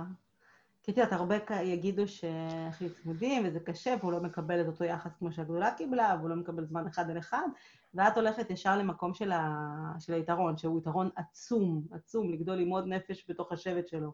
איזה כן. כיף, עוד מישהו להיקשר אליו, עוד מישהו לאהוב אותו, עוד מישהו שרואה אותו, זה וואו. נכון. מדהים. אוקיי, אמ, אני מזכירה לך אה, את מה, ש, מה שכתבת ואמרת, שהתחושה שלך, אה, השלווה, כי בעיניי זה מאוד חשוב. אה, את הולכת לצחוק עליי עכשיו, כל מי שהולך לשמוע עכשיו את הפודקאסט הזה, הולך לצחוק עליי מאוד מאוד בגדול, אז אני עכשיו יוצאת מהארון מהבחינה הזאת, אבל אל תצחקו עליי. בבקשה, אני צופה בטיקטוק, כן, נכון. אני בת 43, חגגתי באמת 43 לפני כמה ימים, ואני צופה בטיקטוק. זה ממכר, אני צופה, אבל רק ממי שמעלה באינסטגרם, כי אין לי טיקטוק. אבל אוקיי. אוקיי. אני, אני חיה דרככם. לא, לא, לא, אל, אל תורידי, בבקשה, אל תורידי, בבקשה, אל תורידי את הדבר הזה. אוקיי. לא, אבל אוקיי. אני אגיד לך מה מדהים. בהתחלה אמרתי מה, וזה, בהתחלה את נכנסת ואת רואה שם כל מיני ילדים קטנים עושים, אבל את מגלה שם פתאום דברים מהממים, יש שם פסיכולוגיות ופסיכולוגים. היום שמעתי מישהו אומר, ואני מתה להשיג, אני צריכה פשוט לשאול אותו מאיפה הוא לקח את הקטע הזה, הוא הקריא קטע מספר אה, שדיבר על התפתחות הנשים. אה, שבעצם בעולם, בעולם הקדום יותר, אישה הייתה חזקה באחוזים כמעט כמו גבר, וגם נפשית, ויכלה לעשות הכל ולהילחם ולעשות המון המון דברים, ולהפך, אישה, זה מדהים, תקלטי את זה, אישה, אה, היא בנתה את הבית, והיא הפכה, אה, המילה באנגלית היא domesticated, היא הפכה לגבר את הגבר בדיוק כמו שהפכה את החיות חלק מהבית. אז אה, אני לא רוצה שאף אחד ייעלב, זה משהו שאני... גבר אני משק. אני לא יודעת לתרגם את זה נכון. אני לא חס וחלילה לפגוע באף אחד, זה לא בא לפגוע. אני כן. סך הכל מתרגמת את מה שנאמר בספר. זה, זה רק מראה שלנו, לנשים, יש המון המון כוח וידע, ואנחנו צריכות להזכיר את זה לעצמנו, כי... כי וואו, אנחנו חיות בעולם שאנחנו, שגורם לנו לשכוח את הדבר הזה, שהתייחסו, הוא אמר, שלא התייחסו לנשים כאיזשהו תכשיט או איזשהו אוצר יופי. אישה הייתה חזקה, מאוד מאוד חזקה. אז אה, אוקיי, אז למה נזכרתי בטיקטוק? אה, כי, כי הייתה שם פסיכולוגית מהממת שדיברה על ה... היא אמרה, מה קורה כשיש לנו, לנו לחץ בחיים וקושי? זה כמו מים שממלאים דלי, והדלי נהיה מלא, ועד עד אפס מקום, ומהמים מתחילים לזרום החוצה, ואז כל דבר, זה כל מה שאני אומרת, בטח כולכן יודעות את זה, אני לא מגלה לכם לכם שום דבר. אה, כל דבר קטן שקורה בעצם אה, מביא אותנו למצב של הקצה, ואז אה, אנחנו כבר לא יכולות להתמודד עם זה, לא יכולות להכיל את זה. ואז היא הראתה דוגמה, היא לקחה, היא לקחה מקדחה, היא מילתה דלי באמת, היא לקחה מקדחה והתחילה אה, לקדוח בתוך הדלי, והיא אמרה, מדיטציה, זמן לבד, אה, לא יודעת, הליכה על החוף, ודוגמאות שכל אחד צריכה למצוא בשביל עצמה, מה יכול לעשות כדי, כדי שלא נמלא את הדלי הזה של חרדה, הפוך, כן, נמלא את הדלי הפוך בדברים חיוביים, ואז תראו, המים כבר לא ממלאים עד הסוף, פתאום זה משתחרר וכבר אנחנו יכולות להתמודד עם הכל. כי כל הדברים שתיארת על, על, על הבן הקטן שלך, דברים שיכולים לקחת, יכול להיות שני דברים. או שזה ייקח אותנו לקצה, או שאנחנו, כמו שאמרת, אני יודעת שזה, אני יודעת שזה משהו שהוא לא עושה לנו מניפולציות, אני מבינה שזה חלק מההתפתחות שלו, ואני יודעת שזה זמני. אבל כדי להיות במקום הזה, את צריכה להיות במקום של באמת שלווה אמיתית. וכדי להיות במקום של שלווה אמיתית, את צריכה למלא את עצמך תדלי בדברים חיובים ולאו דווקא בלחץ. השאלה, ופה אני שואלת משהו שאם את מרגישה שעכשיו האם, האם את עושה את זה מספיק? האם יש משהו נוסף שאת יכולה לעשות? האם יש משהו שיכול לעזור לך? לא, לא, בכלל לא. אני לא עושה את זה מספיק בכלל. יש מיליון דברים שיכולים לעזור לי. אני לא... שהוא נגיש לך? זאת אומרת, האם את אומרת לעצמך, אני לא יכולה לעשות את זה כי? או שאת אומרת, אני יכולה לעשות את זה, אבל אני לא עושה את זה ואני לא יודעת למה? אה, לא, אני יכולה להגיד, אני לא, אני לא יכולה לעשות את זה כי. אה, אוקיי, אז הכי הזה, אמ, הכי הזה זה קיר דמיוני שאנחנו שמות לעצמנו, את יודעת את זה? זה, אני בכוונה, אני לא שואלת אותך את הדבר, את יכולה אם את רוצה לדבר על זה, זה לגמרי, זה שלך, אז את, את תחליטי אם את רוצה לעשות את עצמך או לא במקום הזה, אבל אני מבטיחה לך שאם את תחליטי שאת מכניסה משהו ללוז, אמרתי את המילה האסורה. בסדר יום שלך? בסדר יום שלך. אה, משהו שהוא חשוב לך וממלא לך צורך, לא רק שזה יעשה לך טוב, זה יעשה טוב לכל המשפחה, ופתאום את תראי שזה עובד וזה יצליח. אני מבטיחה לך, באמת. באמת, זה יעבוד. את פשוט צריכה להגיד לעצמך, עכשיו זה אני הולכת להיות הכי קלשייתית, בבקשה תצחקו עליי, מגיע לנו. לא ממקום של מגיע לנו כקורבן, מגיע לי כי את בן אדם, ויש לך צרכים, ואת צריכה למלא אותם. בדיוק כמו שלילדים שלך יש צרכים, זווית עכשיו מחזיקה גור חתולים חמוד, אז גם לגור חתולים הזה חמוד יש. שאימצתי בזכותך, אגב. אה, נכון. תזכירי את זה. יכולה. אה, כן, שיתפתי משהו ב... נכון? שיתפתי משהו בפייסבוק. כן, בפייסבוק, וראיתי את זה דרכך. אז, אה, טוב, את את בן אדם נשמה. אז אה, ב... פשוט לשבת, זה שיעורי בית שלך להיום, באמת. לא קשור בכלל למונטסורי, כן קשור לנפש שלך, כי הנפש שלך מאוד קשורה למונטסורי, כדי להיות אימא, אה, כדי לא להיות באשמה, אלא להיות אימא רגועה ושלווה, למלא את עצמנו בצורך הזה, לחפש מהו הדבר, להתחיל ממשהו אחד, משהו אחד, ולעשות שיח עם ה- עם החמוד הזה שהיה פה קודם בחדר, ו- ולדבר, אוקיי, אני חייבת את זה בשביל השפיות שלי, איך אנחנו עושים את זה? ואני מבטיחה לך שזה יקרה. זה יקרה. זה לא... וגם, את לא חייבת להתחיל בגדול, את יודעת. אני מכירה, יש לי חברה עכשיו לאחרונה שהכניסה ספורט לחיים שלה.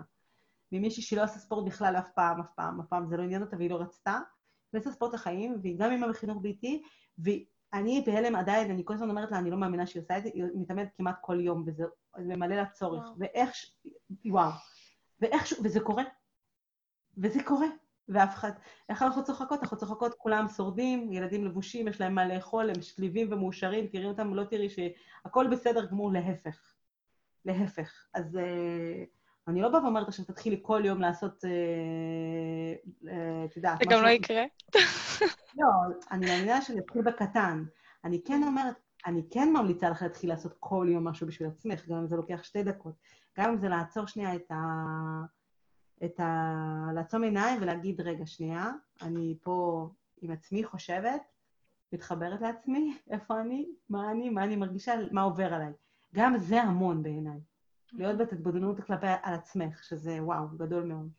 אז אה, זאת המלצה שלי. ואני אומרת דברים שאני לא סתם אומרת אותם, אני אומרת אותם כי זה עובד, כי גם זה עובד עליי, זה עובד על כל אחד מאיתנו. לא, אני מסכימה. אני גם ממש אה, מתחילה להפנים את עניין הקיר הדמיוני. אני מרגישה את זה. ייי! כן. זה באמת ככה, זה קיר שאנחנו... למה? וזה מתחבר למשהו שהמסר הקבוע שלי. שינוי זה מפחיד, כי אנחנו תוכננו גנטית לפחד משינוי. אז לכן כשיש משהו שאנחנו הגענו לאיזשהי סוג של שגרה, ואנחנו אומרות, הנה, אני פה, אני בתוך השגרה, ואז פתאום יש משהו שמאיים על זה, אפילו שבצד השני נראה שיהיה מאושר ומהמם וזה, זה מלחיץ. ואז אנחנו עוצרות את עצמנו, ואז אנחנו שמות את עצמנו קיר דמיוני, אז זה לא את, זה אבית, זה פשוט המוח שלך, ככה הוא מתוכנן גנטית. המוח זה- הקדמוני. בדיוק, זה לא... זה, אז כאילו לא לקחת אשמה למקום הזה, להפך, ללכת להגיד, אני עוברת דרך הדבר הזה, דרך הקיר הדמיוני. ורציתי לשאול אותך עוד שאלה, שקשורה למה שאמרנו, האם את מרגישה שהחוסר שלווה הזה קשורה לדברים שכן קשורים למונטסורי, לארגון הסביבה, ל... אם, אם יש מקום להתבוננות נוספת, לעשות איזושהי תצפית כללית על הממה שלכם, או אפילו לא, לא משהו גדול, או פשוט לשים לב לנשימות שלך רגע, או למתי זה עולה, מתי התחושה הזאת שאת מרגישה קורית, ולהסתכל שנייה מסביב לראות מה קרה. לעשות כמה צעדים אחורה, לראות מה קרה עכשיו, למה הרגשתי את זה. אז אה, זה שיעורי בית השניים שלך להיום. לשבת ולחפש את הרגעים האלה שאת מרגישה שהשלווה, מעבר לזה שאת ממלאה לעצמך תדלי ועושה לעצמך טוב, לראות מאיפה השלווה הזאת מופרת ולמה היא מופרת, ולחפש את, את הנקודה ולראות, אם, רוב הסיכויים שכן, אם יש משהו שאת יכולה לעשות כדי לשנות את זה, רוב הסיכויים שכן, לא תמיד, כן? לפעמים זה באמת דברים שהילדים שלנו עוברים, או... אבל רוב הסיכויים שאת יכולה לעשות משהו שקשור... אה, ואת מזמינה, כמובן שאני מזמינה אותך לדבר איתי על זה, שנוכל אה, ככה לסגור את הדבר הזה, ואם תרצי לדבר, כמובן לחזור לפודקאסט, אני תמיד מזמינה אותך, כיף לי לדבר איתך, אז אה, אני נהנית. כן, אה? גם לי. תני לי לשמוע את הפרק ואני אחליט.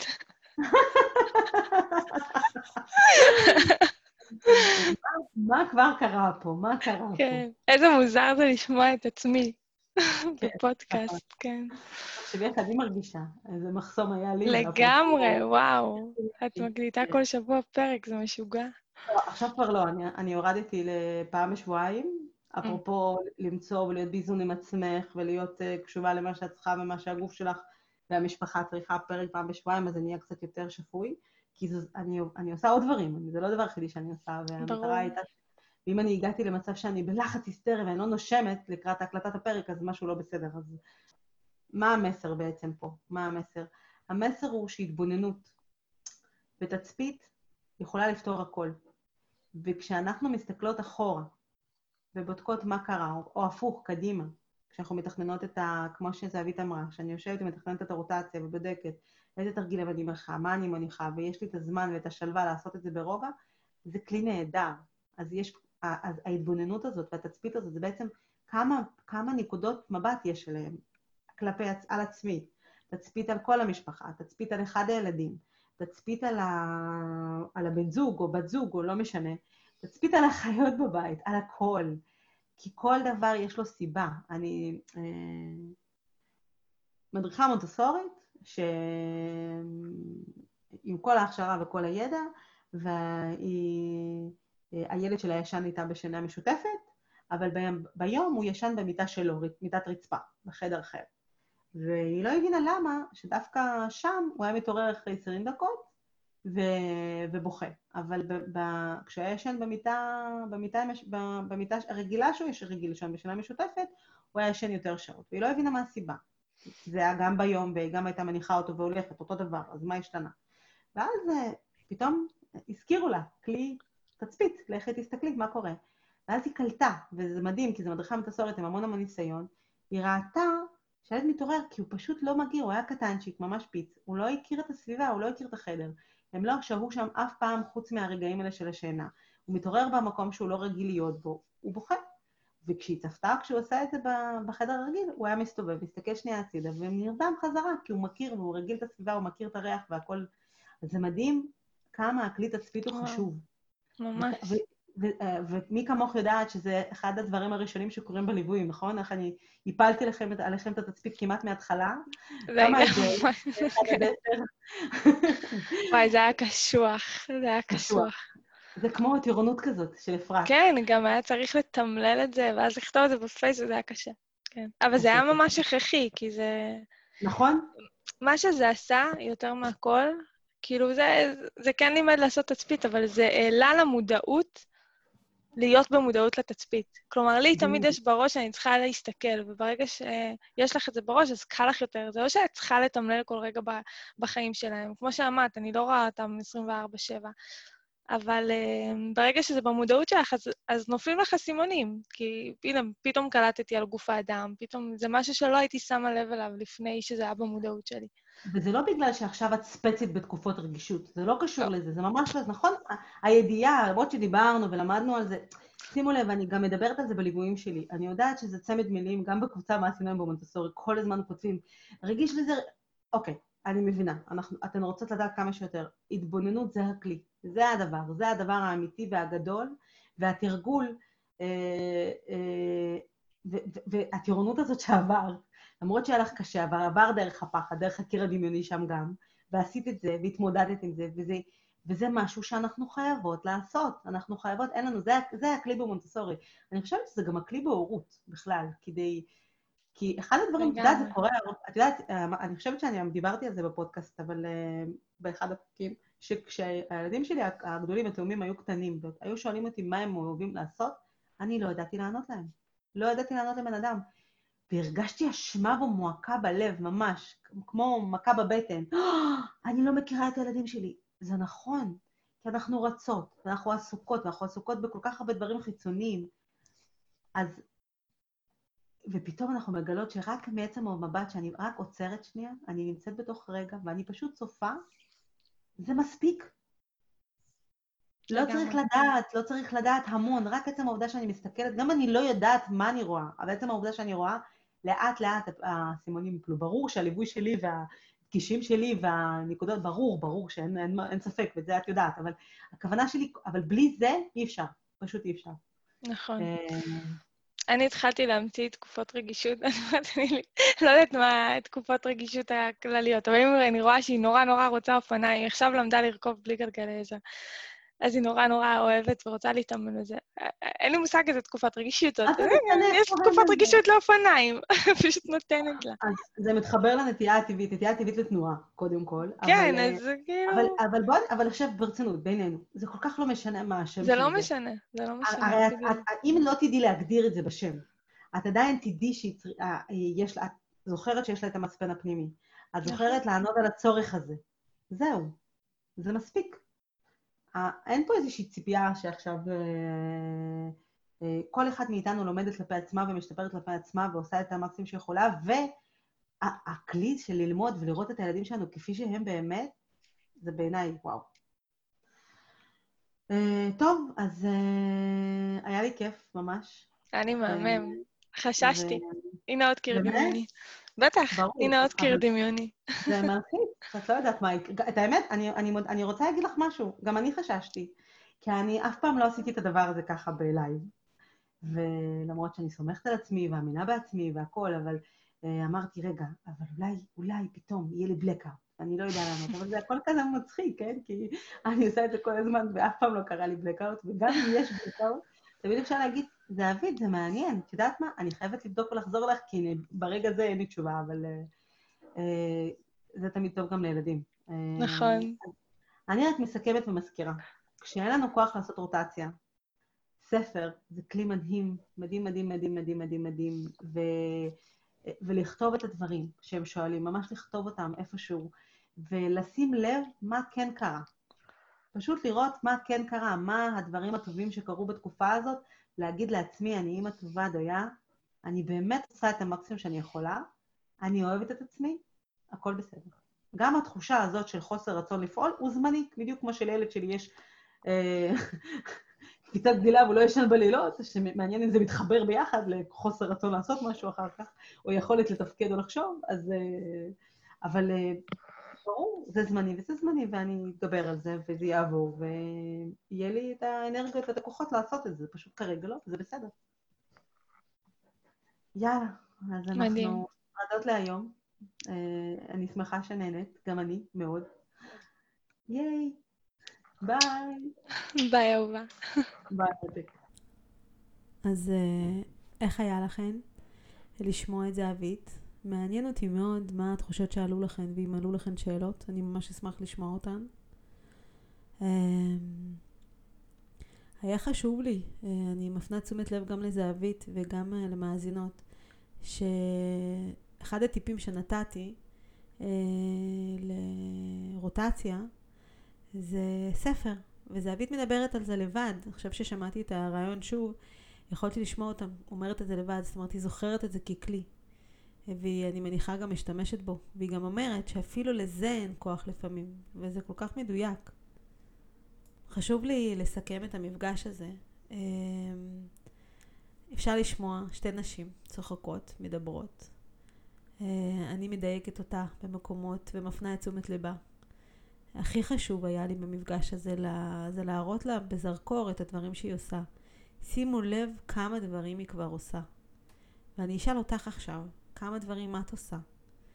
זה נכון, מונטסורי נשמע כמשהו מאתגר ומלחיץ וגדול, ותרגילים על מדפים, אבל הכי חשוב זה השיח, וללכת אחרי הילדים שלכם, וזה מה שזהבית עשתה. כשהיא ראתה שיש קושי ושהם לא זרמו והתרגילים לא עניינו אותם, למרות הציפיות שהיו לה, היא יצאה מהבית ואפשרה להם להיות בחוץ. במיוחד לאור כל מה שקרה שם. היה שם אה, סגר, שזה לא היה פשוט בכלל, ואז היציאה החוצה הייתה מרגשת, ואז היכרות עם אנשים החדשים, ואז עוד צורך להיות בחוץ, והיא פשוט הלכה אחרי הילדים שלה. וזה בעיניי הבסיס של מונדסורי, זהבית. ללכת אחרי הילדים שלך ולעשות, ולענות על הצורך שלהם, גם אם את חושבת, ויש רעשים בראש שאומרים ש... רגע, אני צריכה לענות לה על השאלה של גוף האדם, אבל הנפש שלהן צריכה לצאת החוצה ולחקור פשוט. זה מנצח הכל. עובדה שבסוף הגעת לזה והצלחת והנחת להם תרגילים שקשורים לשאלות, וכמו הטיפ המהמם שנתת, אה, בואו נסכם את הטיפים. אז הטיפים הם קודם כל לכתוב. אם יש שאלות שילדים שואלים, לכתוב את השאלות ואז לחשוב איזה תרגילים אפשר להניח על, ה, על המדפים כדי כן להצליח לעשות רוטציה.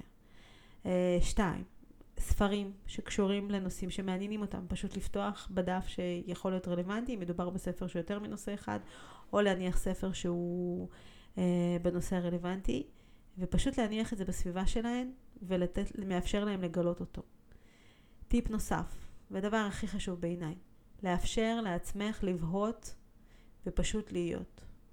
עכשיו, אם את אימא שמיישמת מונטסורי, אז כנראה שכבר עשית את שינוי הסביבה, התאמת הסביבה, ומיון משחקים, ומיון ספרים, והגשת את הדברים בצורה שהיא מכבדת, ומינימליסטית, ויש אחסון שקט, ויש פינות עצמאות, אז ברגעים האלה של בהייה, הילדים מקסימום ישחקו במשחקים. באמת, במשחק, במשחק הפתוח. פה ספציפית, ברגעים כאלה שאביעד כבר מיצה והוא צריך, צריך רוטציה, אבל אני בתור אימא לא יכולה לתת לו את זה, הוא משחק במשחקים פתוח כמו המגנטים, או הלגו דופלו, או הלגו, או עוד דברים אחרים. או דמויות שהוא אנושיות, שהוא משחק איתם והוא בונה את החיים ובונה את העולם. אז גם אצלכם, אז אם לא, אם את אימא שעדיין לא עשית את הדברים האלה, אני ממליצה לך מאוד כן לעשות את הפעולות האלה. כי אחרי שתעשי את הפעולות האלה, הרגעים האלה שתהיי, אה, שתהיי בלי כוחות ובלי אנרגיות, יהיו הרבה יותר קל, קל, קלים לך. לא רק זה, לפעמים, כשלא יבוא לך לעשות רוטציה, אבל תדעי פתאום שאת את מרגישה את ה... על ידי כלי התבוננות, על ידי תצפית שאנחנו מדברות במפגש. את uh, מרגישה את הרגעים האלה של חוסר שלווה במהלך היום, את תגידי, אוקיי, אני עושה רטציה. ואפרת אמרה, טיפ נוסף, שאומנות וסנסורי תמיד עובד ברגעים של קושי. אם יש קושי רגשי שלנו, של האימא, אז רוב הסיכויים שיש קושי רגשי גם של הילדים, כי אנחנו מראה. לכן, אומנות וסנסורי זה לגמרי שם. אני ממליצה לחפש בקבוצה מה עשינו היום במונטסורי, אשטג, אה, אני אשים את זה בתיאור הפרק. אה, אומנות צורך רגשי, זה באמת ככה. אה, אז עוד טיפ לרוטציה, שדיברנו עליו היום. טיפ נוסף לרענון רוטציה, פשוט לרענן דברים. לקחת תרגיל ואו לשנות את החומר שלו, או לשנות מגש, או, או לשנות את הקושי שלו, את רמת הקושי של התרגיל. אם מדובר בתרגיל של כישורי חיים, אז uh, ללכת לחפש את הרצף ולבדוק איפה את נמצאת ברצף ולראות איך את עושה את זה קשה יותר. הכי טוב זה לקחת, במיוחד אם אתה הולכת על אומנות וסנסורי, זה לקחת תרגיל שכבר היה בעבר. אני ממליצה בחום, תרגילים שעשיתם כבר והסתיימו, ואתם מחזירות את זה ללכשון שקט. פשוט לשים את זה, לארוז את זה בתוך uh, זיפלוק, או בדרך אחרת שנוחה לכן, לכתוב על זה מה זה, ואז להוציא את זה ברגעי של קושי. למה? יש חשיבות מאוד מאוד גדולה של העמקה. אני יודעת שאני חוזרת על עצמי, אבל uh, זה לא מספיק שילד פעם אחת עשה העברה עם יד מלאה, או העברה עם uh, כפית, או לא משנה באיזה רצף, איפה אתם נמצאות על הרצף. אבל זה חשוב לחזור על זה שוב ושוב ושוב בשביל העמקה. או לשנות חומר. אם uh, עשינו קודם חומר שהוא גדול יותר, לצמצם, לכו ל... Uh, לפוסט על הכישורי חיים אה, ועל הרצף שלו, אני כמובן אשים אותו בתיאור הפרק. אני מזכירה שפשוט כשהדברים לא מתרחשים כמו שאתן רוצות, זה לשחרר את הציפיות שלנו, זה כל כך כל כך חשוב. אתן בנות תרגיל, עשיתם התאמת סביבה, פתאום הילד לא מגיב כמו שרציתם. אחד, מאוד חשוב לאפשר זמן לתהליך לקרות. לפעמים יזכרו שלוקח לזמן לילדים אה, להגיע לאיזשהו גם איזון, אני מדברת על זה בפרקים הקודמים. אז לאפשר לדברים לקרות לאט ובקצב שלהם, ואם הדברים לא עובדים, להסתכל למה הם לא עובדים. כי כשאנחנו מניחות תרגיל על מדפים, והתרגיל לא עובד, מעולה. אז לאן התרגיל, לאן לוקחים את התרגיל ומה הם עושים בפועל כרגע, ולכתוב את זה. כי זה כלי התבוננות מאוד מאוד חשוב, ואחר כך לחזור על זה כשאתן כן עם אנרגיות לרוטציה, לקרוא את זה שוב, את מה שכתבתן, ואז יהיה לכם ממש מלא חומר כדי לעשות אה, אה, רוטציה חדשה. דיברנו על אה, בחירות. זהבית עשתה רוטציה שקשורה ליום עצמאות. אני מזכירה שהרקע היה סגר, ויכול להיות מאוד שהם לא, לא הגיבו לזה כי אחד, אה, כי היה סגר, וקשה מאוד להתחבר למשהו שאנחנו לא מרגישים ולא חשים אותו, אלא משהו שנמצא רק על המדפים. ויכול להיות שיש שם צורך רגשי אחר לגמרי. אבל uh, לפעמים אנחנו מחליטות לשים משהו מלמעלה והם לא מתחברים, וזה בסדר גמור. אז uh, לפני שאנחנו מחליטות לעשות משהו שקשור ליום עצמאות, אני מזהירה חזרה לטיפ הקודם, uh, ספר. אם יש ספר שמדבר על יום עצמאות ומה קורה, וספר שמותאם גיל, הכי טוב. ואז מהספר, אחרי הספר, להניח דברים על מדפים. מאוד ח... קשור לחבר אותם קודם כל לרגש, ואחר כך להניח על המדפים, ולא הפוך. תחשבי זהבית, ואני מספרת את זה לכולם. אני לא יודעת אם אולי עשית את זה גם, אבל uh, במיוחד לאור הסגר ומה שקורה, למרות שהיה קשה להרגיש אולי את הדברים האלה באותם רגעים.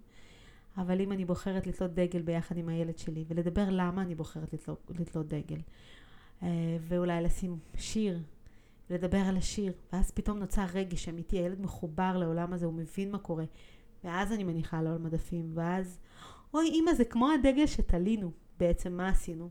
עשינו פעולה מחוץ למדפים, חיברנו את הילד בצורה רגשית למדפים, וזהו, זה עובד אחרת לגמרי. דיברנו על אה, מילוי הדלי. וואו, אני כל כך התרגשתי אה, לגלות שזהבית ממש התחילה יוגה. אה, ואני עוד לא יודעת, לא דיברתי איתה לראות איך זה השפיע, אם היא מרגישה שזה עושה שינוי, אבל אני כל כך מתרגשת שהיא פשוט יישמה. היא פשוט שמחה עליי, הקשיבה לי. והיא עשתה, הרי היא ידעה כבר שזה נכון בשבילה, לא גיליתי לה עולם חדש, רק הזכרתי לה את הנפש שלה ואת הצרכים שלה, והיא יישמה. והיא מצאה רגעים לעצמה ועושה יוגה, והיא דיברה על זה שהיא לא יכולה כי. אני בטוחה שהייתה לה סיבה שנשמעה לה מאוד לגיטימית, אבל אני בטוחה שאחרי שעשתה שיח עם בן הזוג, והיא חשבה לעומק, פתאום הדבר, הזמן נמצא, הכסף נמצא וזה יסתדר.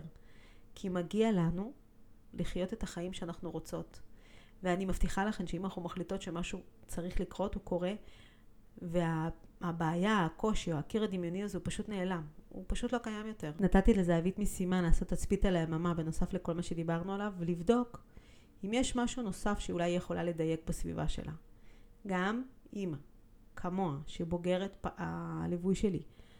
אני כל יום עושה דיוקים, אני בדיוק סיימתי לדייק את, הסב... את הספרים שלנו, היה פוסט גם בקבוצה וגם באינסטגרם וגם בדף שלי, אני אשים כמובן קישורים בתיאור הפרק. אני ממשיכה, אנחנו כל הזמן בשינוי תמידי ואנחנו ממשיכות לדייק את הבית שלנו כל הזמן והדברים משתנים ופתאום איפה שקודם עבד לנו נהדר, פתאום מפסיק לעבוד וזה מקור לקושי, אז אנחנו מטפלות בזה.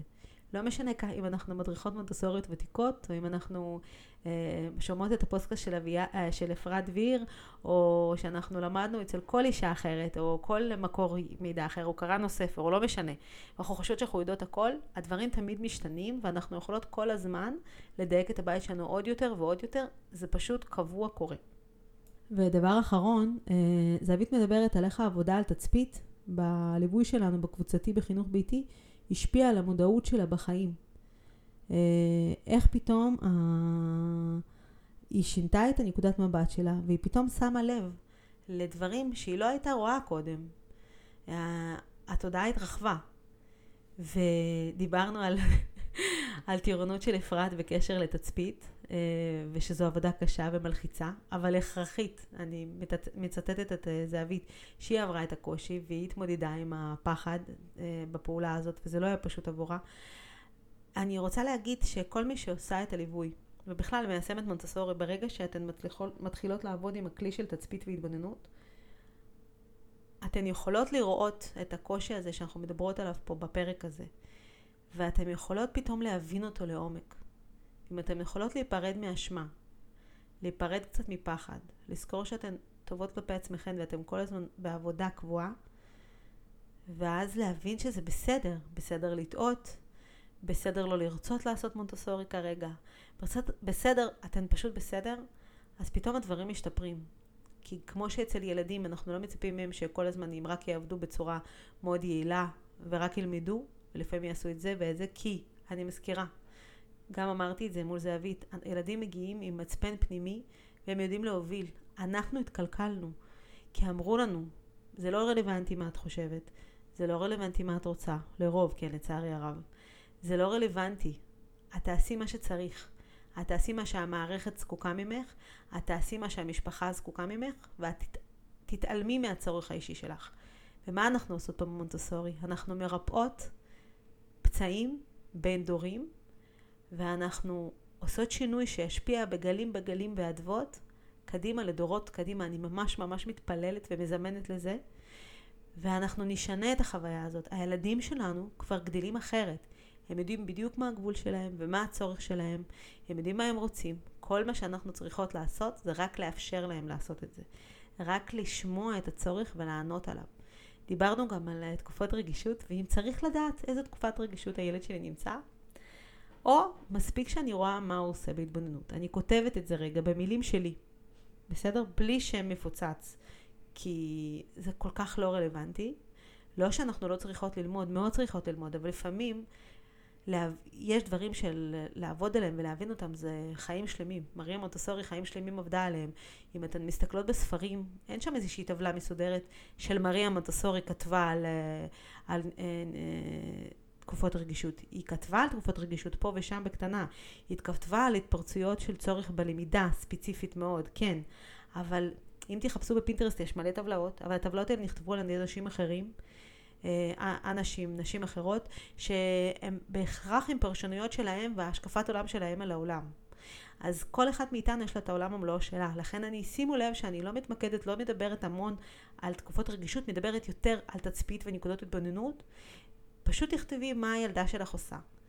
ואחרי זה תחשבי, או הילד כמובן, תח, ותחשבו מה הוא עושה ואיך זה מתחבר למה הצורך. רגע, אם הוא, הוא כרגע קרא ספר, והוא קרא ספר לא כי הוא עשה את זה בטעות, הוא העביר דף, אה, והוא עדיין לא יודע לעשות את זה בצורה שהיא יותר זהירה, אלא הוא פשוט יושב וקורא ספר כי זה נעים, אז האם יש שם צורך של קריאת דפים? האם צריך לתת לזה שם של תקופת רגישות מסוימת, או פשוט רגע, אני אצור את האפשרות הזאת של קריאת דפים על המדפים של הילדה שלי או הילד שלי, והנה נתתי מענה. איזה כיף. האם, תגידו לי אתן אם אתן צריכות שם של תקופת רגישות, אם זה, אתן חייבות את זה, והם תתעסקו בזה, ותרגישו גם אולי אפילו כישלון, או שפשוט יכתבו בהתבוננות מה הילד או הילדה שלכם עושות כרגע, כשהן לא עושות את התרגיל או כן עושות את התרגיל, לאן הן לוקחות את הדברים, מה הן כן רוצות, רוצות לעשות או רוצים לעשות, ואז משם תתמקדו קדימה. אז אה, זאת ההזמנה שלי אליכן.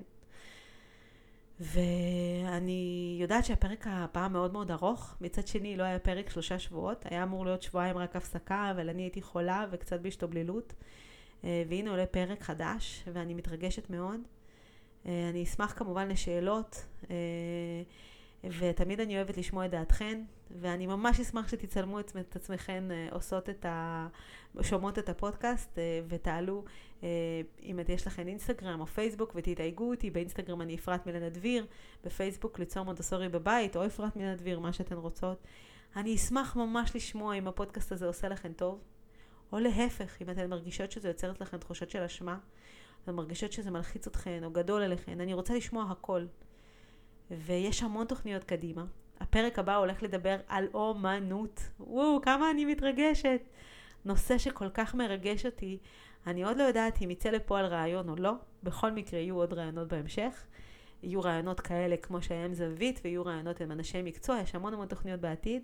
שיהיה לכם המשך יום או לילה נפלא, תלוי מתי את שומעת את הפודקאסט.